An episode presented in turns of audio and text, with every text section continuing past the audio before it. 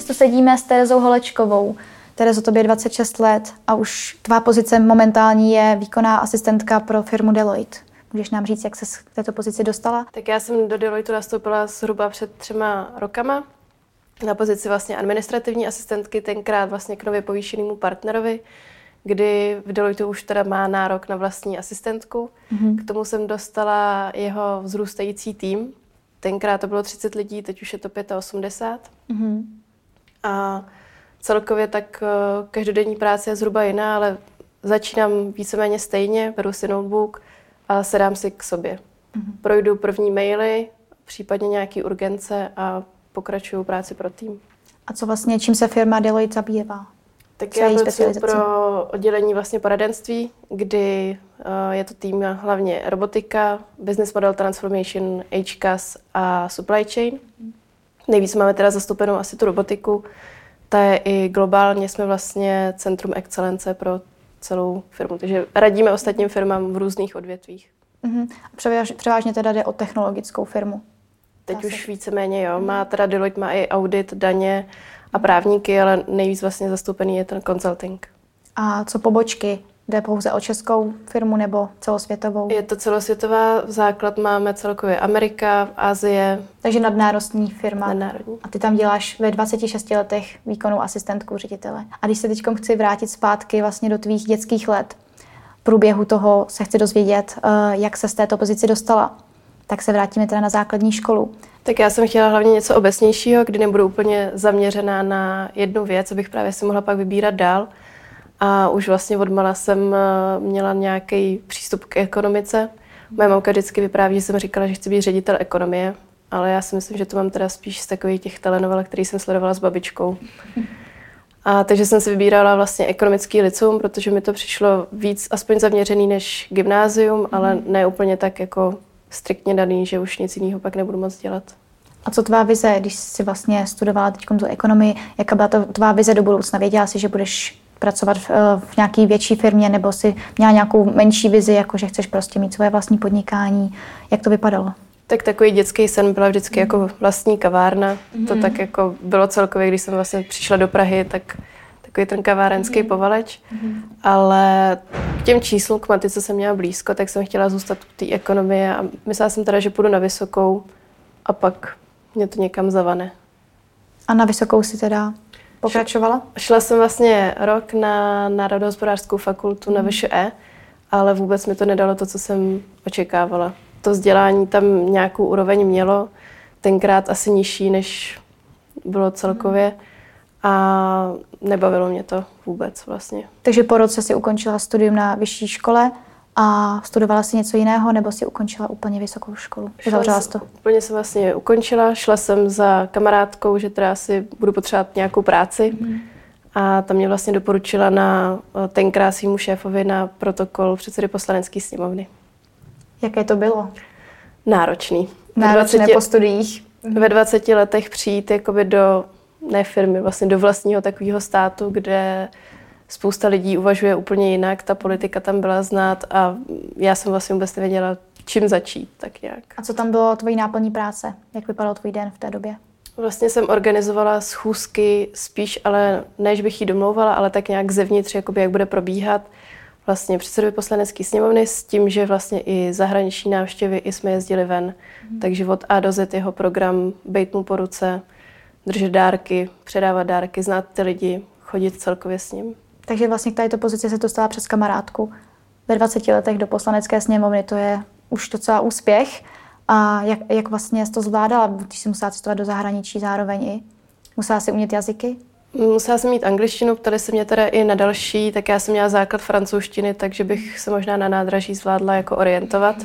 Ale tím, že vlastně na té zahraniční cestě vždycky doprovázel velvyslanec, který hmm. byl v té dané zemi, takže oni ty jazyky nebyly tak jako v podstatě potřeba, maximálně na nějakou pak osobní domluvu s protokolem té dané země. Vycestovala jsi někdy během studia do zahraničí?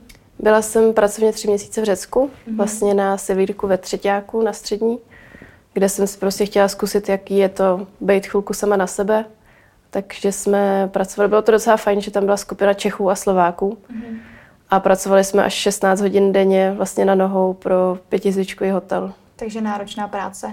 hodně jako psychicky stresově to bylo vlastně málo spánku, protože když už jste teda u moře, tak si každý chce užít aspoň to moře. Přesně tak. A co ti tady ta práce vlastně v zahraničí dala nebo vzala? Hodně jsem se tam rozmluvila v angličtině, že já jsem měla sice angličtinu dobrou gramaticky a tak, ale nechtěla jsem vůbec mluvit. Mm-hmm. A tady tím, jak už vlastně jsme museli, tak mi nic jiného nezbývalo a nejvíc mě to takhle rozmluvilo. Mm-hmm. A je něco, co ti třeba vzalo? Nějaký mínus? Tak maximálně ty hodiny spánku, ale tak ty se dají. to se dožene. to se asi nějak dožene. dobře, dobře. Tak ty jsme se teda vrátili vlastně jakoby během střední školy, si vycestovala do zahraničí. Vrátila se do Česka, studovala si uh, jeden rok vysoké školy. Ten si ukončila a šla si vlastně do poslanecké sněmovny hned pracovat. Jak dlouho jsi zůstala v, pra- v poslanecké sněmovně? Byla jsem tam tři roky, ale vlastně po roce uh, tenkrát ředitel kabinetu předsedy je učitel, takže měl hmm. pocit, že ten, kdo nemá titul, nic moc jako neznamená, takže mě řekli, že pokud nepůjdu studovat, neudělám si titul, tak mě vyhodí. A tak se stalo. Takže jsem šla vlastně zpátky do školy. Mm. Na Karlovku jsem šla studovat teritoriální studia, které byly nejvíc podobné jakoby mm. práci. Ale tím, že to bylo dálkový studium, tak to bylo hodně o tom, že jsme přišli na přednášku, tam řekli vlastně všechny organizační věci, co jsou potřeba, což většinou znamenalo 20 stránkou seminárku za tři týdny a přijďte na zkoušku. Mm. Takže nějaká vzdělávací se tomu úplně nedalo říct. A no. dokončila jste studium? A nedokončila jsem. Nedokončila studium. Takže si vlastně musela odejít z této pozice. Odešla jsem hmm. dobrovolně, už tenkrát vlastně jsem, eh, i v osobním životě se mi to trošku poměnilo, to cestování bylo už náročné hmm. a na, hodně na tu psychiku.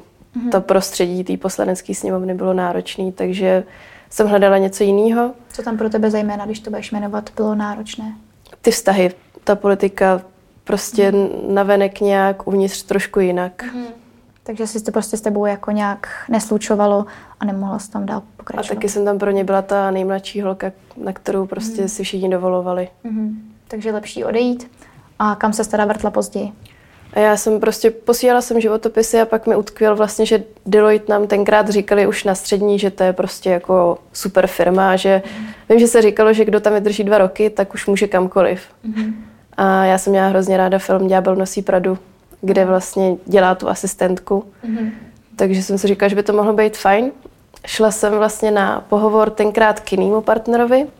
Uh, tam vlastně v prvním kole jsem byla uh, u HR jenom, tam jsme si strašně sedli. A když jsem šla na pohovor k tomu partnerovi, tak tam už ze začátku bylo znát, že nejsou úplně na stejné vlně.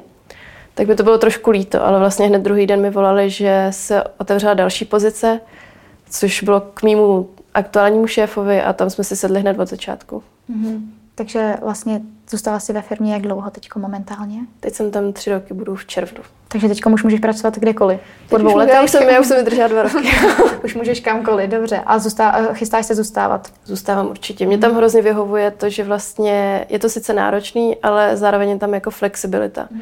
Nikdo neřeší, jestli přijdu v 8, v 9 nebo v půl desátý, nebo zase jestli si odpíchnu v 6. Mm takže prostě flexibilní prostě, a trošku víceméně volnost. Takový pracovní. hodně jako lidský mm-hmm. přístup, i že prostě člověk potřebuje, já nevím, k zubaři, i ke kadeřnici třeba. Mm-hmm.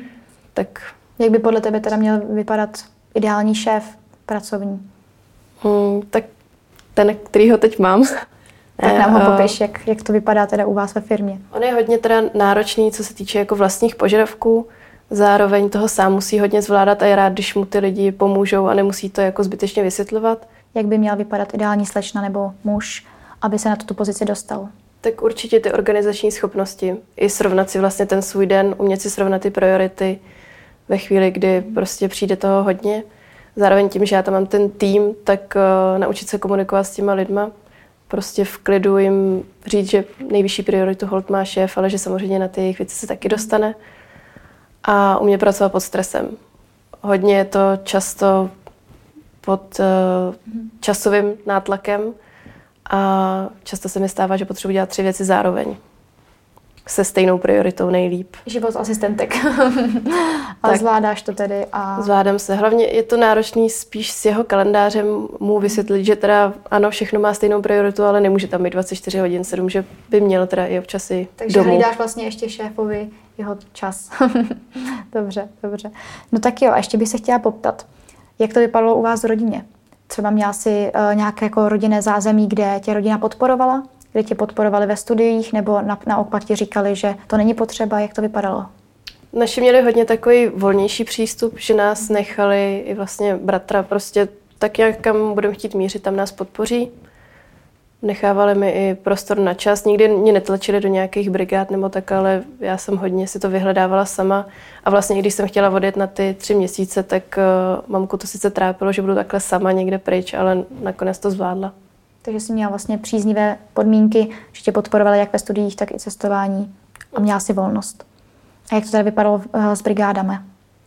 Tak zhruba od 13 jsem neměla letní prázdniny. Mm-hmm. Chodila jsem vlastně, když jsme se přestěhovali, tak jsem chodila s letákama pravidelně. Pak jsem eh, pracovala i v různě v obchodech s oblečením, takový srovnávání oblečení, uklízení z mhm. kabinek. A první taková větší brigáda, tak jsem pracovala pro slovenskou firmu Tulis, vlastně s, s sadicími vlaky, mm-hmm. kdy mhm. tady postavili vlastně českou pobočku takže jsem tam dělala takovou asistentku, fakturaci i prodej vlastně na pobočce. Takže už takový první vlastně jakoby nástřel toho, jak by to vypadalo v životě asistentky. A kdybys měla popsat svoje nejtěžší vlastně momenty během své kariéry, které by to byly?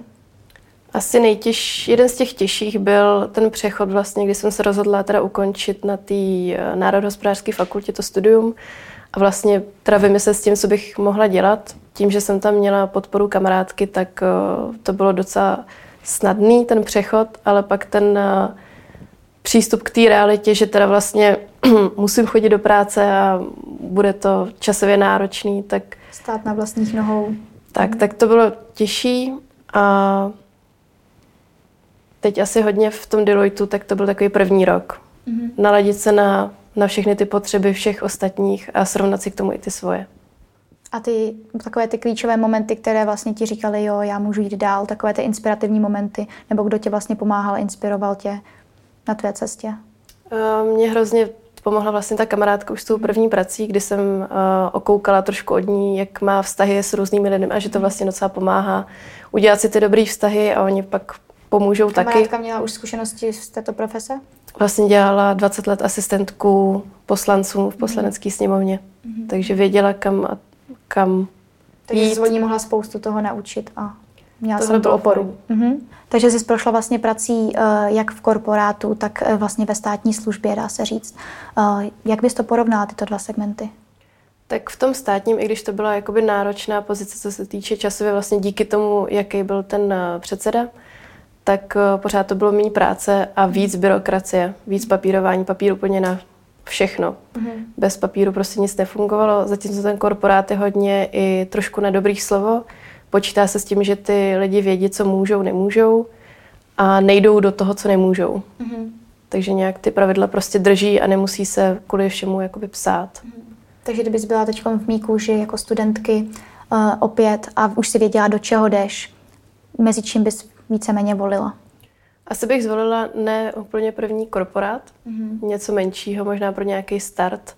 I když Deloitte má i hezký jako pozice pro studenty, myslím akorát, že pro některý to nebude uh, dobrý v tom, že je to velký tlak, tak mm-hmm. ten skok nemusí být jako příjemný. Mm-hmm. Ale zároveň je to zase jako rozvojující firma a má tam velký rozhled, velké možnosti a nemusí se, seknout na, nemusí se seknout na jedné věci.